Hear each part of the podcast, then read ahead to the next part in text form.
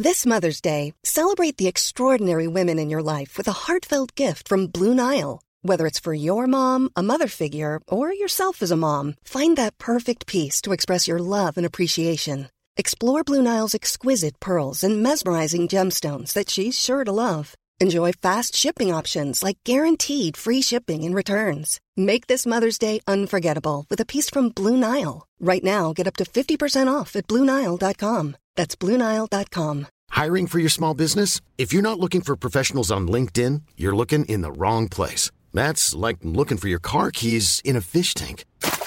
LinkedIn helps you hire professionals you can't find anywhere else, even those who aren't actively searching for a new job but might be open to the perfect role. In a given month, over 70% of LinkedIn users don't even visit other leading job sites. So start looking in the right place. With LinkedIn, you can hire professionals like a professional. Post your free job on linkedin.com slash people today.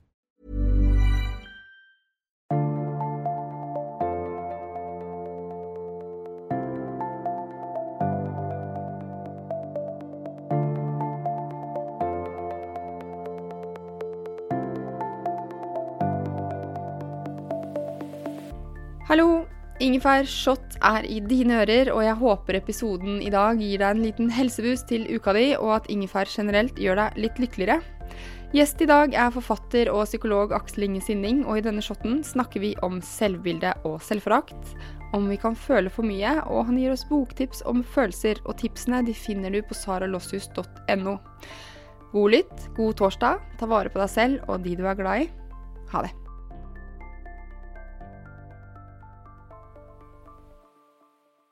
Aksel Inge, velkommen til Ingefær Shot. Vanligvis så er det jo faste spørsmål. Jeg spør jo om eh, suksess og litt sånn her, men nå eh, hopper vi i det. Fordi jeg fikk så innmari mange spørsmål på Instagram-kontoen min, Sara Lossius, da jeg sa jeg skulle snakke med deg. Eh, mm. Så jeg måtte eh, sortere litt, og veldig mange av spørsmålene handlet jo om mye av det samme. Eh, så her er det en som sier om det vi står i nå, da. Jeg føler på usikkerhet og håpløshet, og så skammer jeg meg etterpå fordi vi har det bra. Hva ja. tenker du om det? Jo, altså eh, Det er ganske naturlig å kjenne på. Altså, for det første, altså, usikkerhet og frykt skal man jo på et vis kjenne på når man står i en sånn ufor, uforutsigbar situasjon. Vi, frykt utløses jo når du står overfor en trussel, og dette er jo en trussel. ikke sant? Og det er så mye vi ikke vet. Mm. Og det er så mye utydelig og upålitelig informasjon der ute òg, for å være litt sånn ærlig på det. Da, da, skal man på en måte bli litt sånn redd. Uh, men det som ofte kan skje, som denne personen skriver, er at man også kan kjenne litt sånn håpløshet.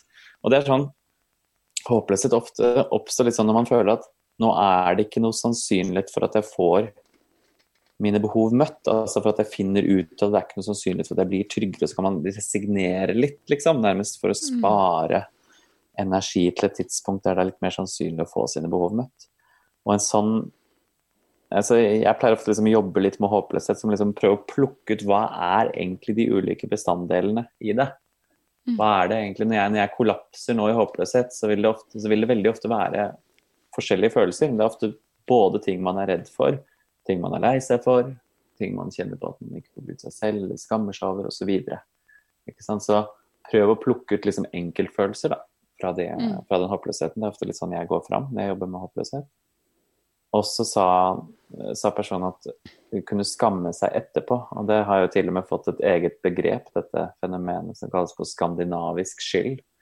At vi skammer oss over at vi har det Altså når vi har det vondt fordi vi burde ha det bra fordi vi lever i Norge og Skandinavia, der vi har det så fint.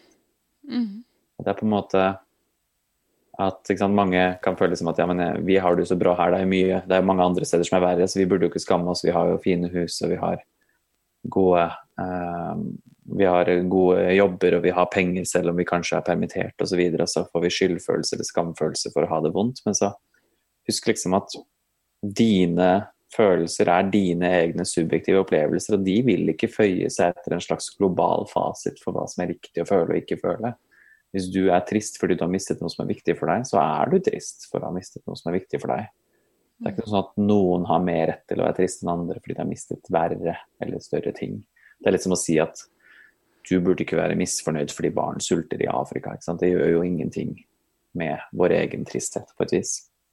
Mm. Så husk at følelser er subjektive, og hvis, hvis denne, så på en måte prøve å anerkjenne og møte sine egne følelser. Selv om andre kanskje har det verre, eller vi egentlig har mye vi burde være glad for. ikke sant? Men går det ikke an å kjenne på at vi kan være glad for ting og være lei seg for at vi har mistet noe? Absolutt, ikke sant. Og det er liksom ofte så kommer det litt sånn, litt sånn når jeg møter folk, at hvis de når folk liksom kjefter litt på seg selv for at jeg skjønner ikke hvorfor jeg ikke er takknemlig og ikke glad for dette, så er det ofte fordi de ikke anerkjenner det de ikke har det så bra med. ikke sant? Så det står liksom litt i veien. Jeg syns i hvert fall det er veldig mye lettere å tillate meg selv å kjenne på at jeg er takknemlig for ting som er bra, når jeg også anerkjenner meg selv når jeg syns ting er vanskelig. Altså Positive følelser blir sterkere når negative følelser også får lov til å være der. da. Og så eh, er det en som snakker om, eh, og det er kanskje litt for siden, men jeg tenker at det også kommer sterkere opp nå. Eh, skriver selvforakt. Jeg har forsøkt å snu om livsstilen i to år, og det har resultert i ytterligere vektøkning. Du har Ja. på en måte vært litt innpå det. Ja, vi snakket litt om det i den hovedepisoden også.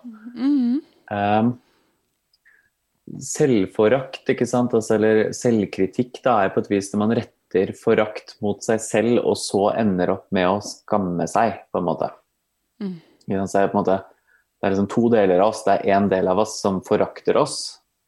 eh, så vi forakter oss selv, og så er det en, del, en annen del av oss som skammer seg. Ikke sant?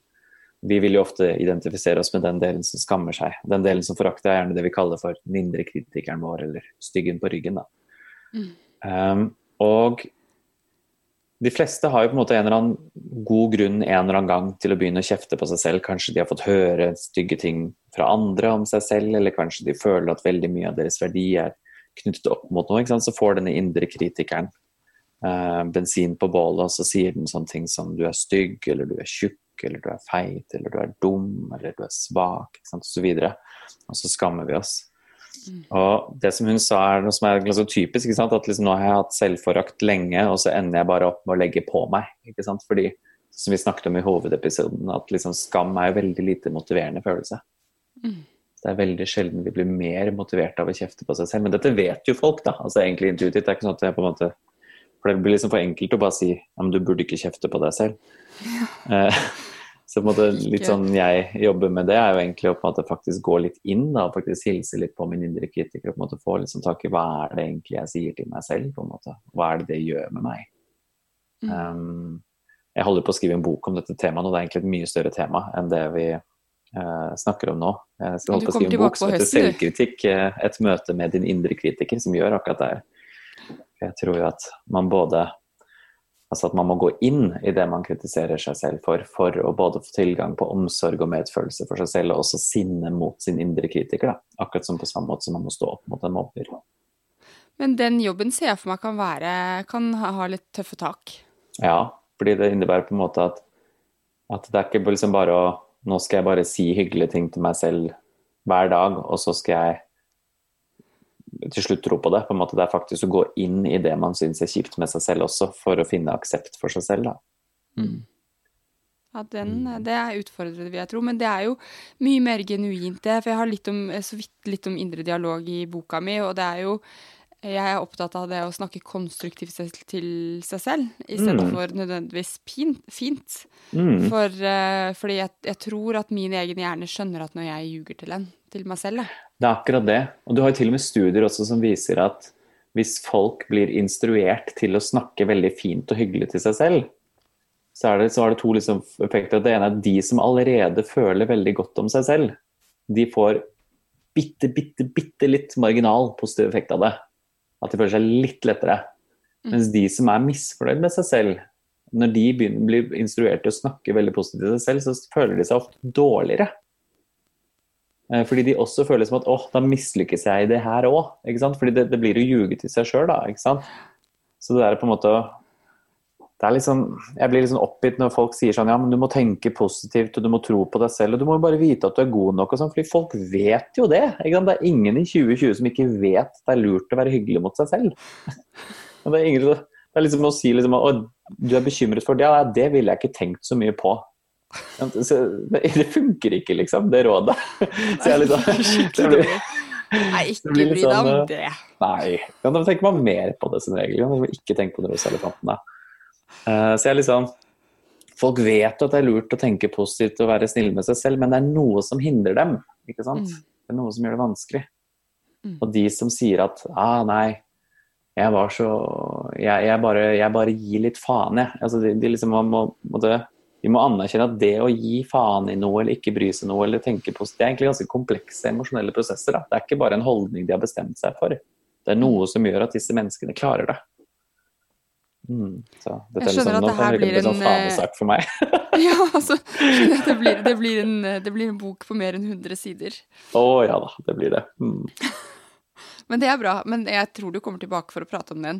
Eh, det er kanskje litt det samme. Tips til å adressere selvbilde, selvtillit og mestring når man er permittert og hjemme med barn. Mm. Og det gjelder sikkert for de som er permittert og ikke hjemme med barn også. Mm. Mm. Ja.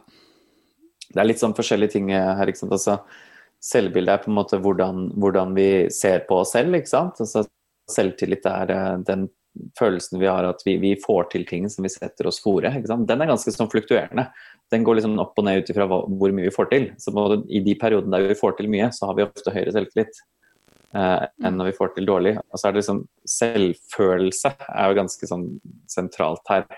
Og Det er på en måte den verdien vi føler at vi har til oss selv. Og da er det på en måte det å på en kunne anerkjenne eh, både de gangene vi altså Både kunne møte oss selv med aksept og anerkjennelse, både når vi får til ting og når vi mislykkes med ting. da. Uh, møte oss selv med selvmedfølelse, som vi snakket om i den hovedepisoden. Og så mm. jeg, vil jeg også tenke at mange har uh, godt av å gjøre et lite oppgjør med sin indre kritiker. Mm. Ja. Og, og, møte seg selv kanskje med snillhet, at det er ikke så rart at du føler det sånn når du er permittert. Ikke sant. Det, da validerte jeg, gjorde jeg ikke det? Jo, du gjorde det. En ja. Veldig fin uh, validering. Det er ikke rart at du ikke får gjort alt og trent sånn som du skal og spist sunt nå, når du er midt oppi sosial distansering og du må være både hjemmeskolelærer og barnehagepersonale og jobbe samtidig og skal ta vare på din egen helse, det høres strevsomt ut. Ikke sant. Mm. Oh, den trengte alle. Mm. Du, eh, og så syns jeg det er, det er to, eh, to, spørsmål og ett bonusspørsmål. Altså, eh, kan søvn ha påvirkning på følelsene våre? Ja, eh, det kan det. Det er egentlig rart at vi ikke har nevnt jøss. Yes, ja, det er absolutt. Eh, det går begge veier, da, som folk typisk skjønner. ikke sant, at søvn, altså Følelsene våre vil påvirke søvnen vår også. ikke sant, De fleste har jo ligget oppe og grublet om natten og ikke fått sove eller våkne tidlig i perioder. De har vært veldig engstelige og redde. Våkner man tidligere. Eh, det er jo følelser som påvirker søvn, men det går jo også andre veien. at Hvis man har søvnunderskudd, så vil de fleste bli mer utålmodige og mer frynsete, og også sintere. Det er veldig typisk at man blir irritert og sint både av å være veldig trøtt eller um, å ha smerter. Det er også sånn typisk sånn ting, Når vi har smerter i kroppen, så kan vi ofte bli mer sinte. Mm. Ja, så der kom kanskje en grunn til mitt sinne òg, da. Fordi man sover jo mindre med baby. Ja. Det gjør man. Og man kan eh, ha smerter også, ikke sant. ja, det har, det har, jeg heldigvis ikke, men eh, Det er godt ja. å høre. Eh, når, eh, når, føler man for mye, var det en som lurte på. Og jeg syns det var litt spennende spørsmål. Ja, fordi da vil jeg egentlig si at måte, det er jo ikke Altså, Hvis jeg skulle svart sånn, akkurat sånn presis på det, så bare at man, man, man, føler jo for mye når det blir et problem for seg selv og de rundt, på et vis. Men jeg vil jo egentlig ikke si når føler man for mye at man føler for mye. fordi det, hvis man føler for mye, så er jo det et tegn på at man ikke har fått nok hjelp til å håndtere og prosessere noe vanskelig. Ikke sant? Det er ikke det et tegn på at du Det er veldig få som blir født inn i denne verden som at de emosjonelt sett, genetisk sett, føler altfor mye. Følelser blir vanskelig når de ikke blir håndtert. Ikke sant? Så Derfor så er det, så, det er så mange da, som ikke har fått god hjelp til å lære å forstå sine følelser og håndtere sine følelser, få hjelp med å regulere dem. Og det trenger barn. Barn, barn, kan ikke det selv. Og vi er jo ikke emosjonelt modne før godt inn i 20-åra. Noen, noen aldri. ikke sant? Um, så på en måte, det er sånn typisk felle folk går i, da, at de kjefter på folk og kritiserer dem for å føle for mye, når det egentlig bare trenger hjelp. Altså Vi fokuserer på atferden og hvordan det ser ut, da, heller enn på hva mennesker trenger. Og Da blir bare følelsene vanskeligere. Da blir det mer å forholde seg til igjen også. Så jeg syns jo på en måte at når føler man for mye, så høres du bare ut ifra på det spørsmålet som at det er noe eh, En slags sånn selvkritikk da, til følelses um, til følelser, på en måte. Uh, så jeg ville tenkt at ja, man, man føler for mye når man ikke får god hjelp til å håndtere følelsene sine, kan man si. Det er, ikke, det er ikke en fasit på hva som er riktig, fordi det er subjektive opplevelser. Det er ikke lov å føle seg så glad. Sånn, sånn er det Ja, ikke. ikke sant? Det er litt sånn vi blir blitt. Sånn, nei, nå må den sorgen være ferdig. Hvor lenge burde sorg vare? Det ble jeg spurt om på nyhetene for litt siden. Hvor lenge er det egentlig Hvor lenge er det rimelig å sørge? Til Mm. sorgen er bearbeidet. Ja. Men det er ofte man blir møtt med, eller som eh, Og det er sikkert litt sånn forskjell på um, alder, da, men jeg tror veldig mange i min generasjon har blitt møtt med sånn Nå er det nok. Nå er du ferdig. Nå, er du, nå Ja. trenger du ikke være trist mer. Punktum. Vi Altså, prøver å vurdere følelser opp mot en slags sånn objektiv fasit da, for hva som er riktig å føle og ikke å føle. Det er på en måte det liksom hele oppdragelsen går ut på. at Liksom, man skal jo lære å tilpasse samfunnet og være ok og ikke ok og sånn. Eh, Så det er på en måte det er en god tanke og intensjon bak det. og vi, vi må jo på en måte lære å regulere følelsene våre i tråd med samfunnet og lære at vi burde ikke klikke i vinkel på sjefen vår selv om de gir oss en oppgave vi ikke vil ha. Ikke? Det, det må vi liksom lære på et vis. da. Det, er jo, det er jo en god ferdighet å kunne regulere og velge å ikke handle på følelsene sine. Det vil jo være en Mm. frihet. ikke sant? At følelsen, Du skal eie følelsene dine, de skal ikke eie deg. Men når jeg møter mennesker der hvor følelser har blitt veldig veldig voldsomme og sterke, og, og litt sånn virker overdrevne for andre, så er det jo nesten alltid fordi de har fått for lite hjelp Mm. til å håndtere følelser. Er sånn følelser blir vanskelig. Det er masse sekundærfølelser, ikke sant. Så blir de sett på som vanskelig og problematisk av andre, og så blir det mer og mer frustrasjon. Mm. Det siste spørsmålet er eh, Er det, bortsett fra Klok på følelser, andre gode bøker for å lære mer om følelser? Ja, altså Du har jo f.eks. For foreldremagi, syns jeg toucher mye bra inne på det med følelser. Eh, Ja. Du har en bok som heter Den lille følelsesboka, som handler om Circle of Security. Den er kjempefin. Um, og så er det åh, Hva er det det heter? Det er for barn, men jeg husker ikke helt. Jeg lurer på det heter noe sånn følelsesbibliotek eller et eller annet sånt. Som er liksom en samling med ulike bøker om følelser. Og så er det sånn, hvis du vil fordype deg inn, virkelig, virkelig inn i følelser, så er det jo f.eks. Jan Reide Stigler sin bok om emosjonsfokusert terapi, da, som er spennende og på en måte går an å lese for de fleste. Um, Og så har jeg lest en kjempespennende bok nå, som er, men som er veldig tung da, for mange, vil jeg tro, men som jeg syns var helt fantastisk, som heter 'Shame and Pride'. Av en som heter Donald Nathanson. Uh, som han- handler om alle disse følelsene og affektene og går gjennom. Den handler ikke bare om skam, den handler om alle de andre følelsene også, men den fokuserer på skam. Så det er kjempefint. Eh, så det er masse å fordype seg i. Så kommer det en bok til om selvkritikk i 2021, da. 2021. Mm. Ja, men det blir bra. Tusen eh, takk for at du vil være med på shotten også. Takk for at jeg fikk komme.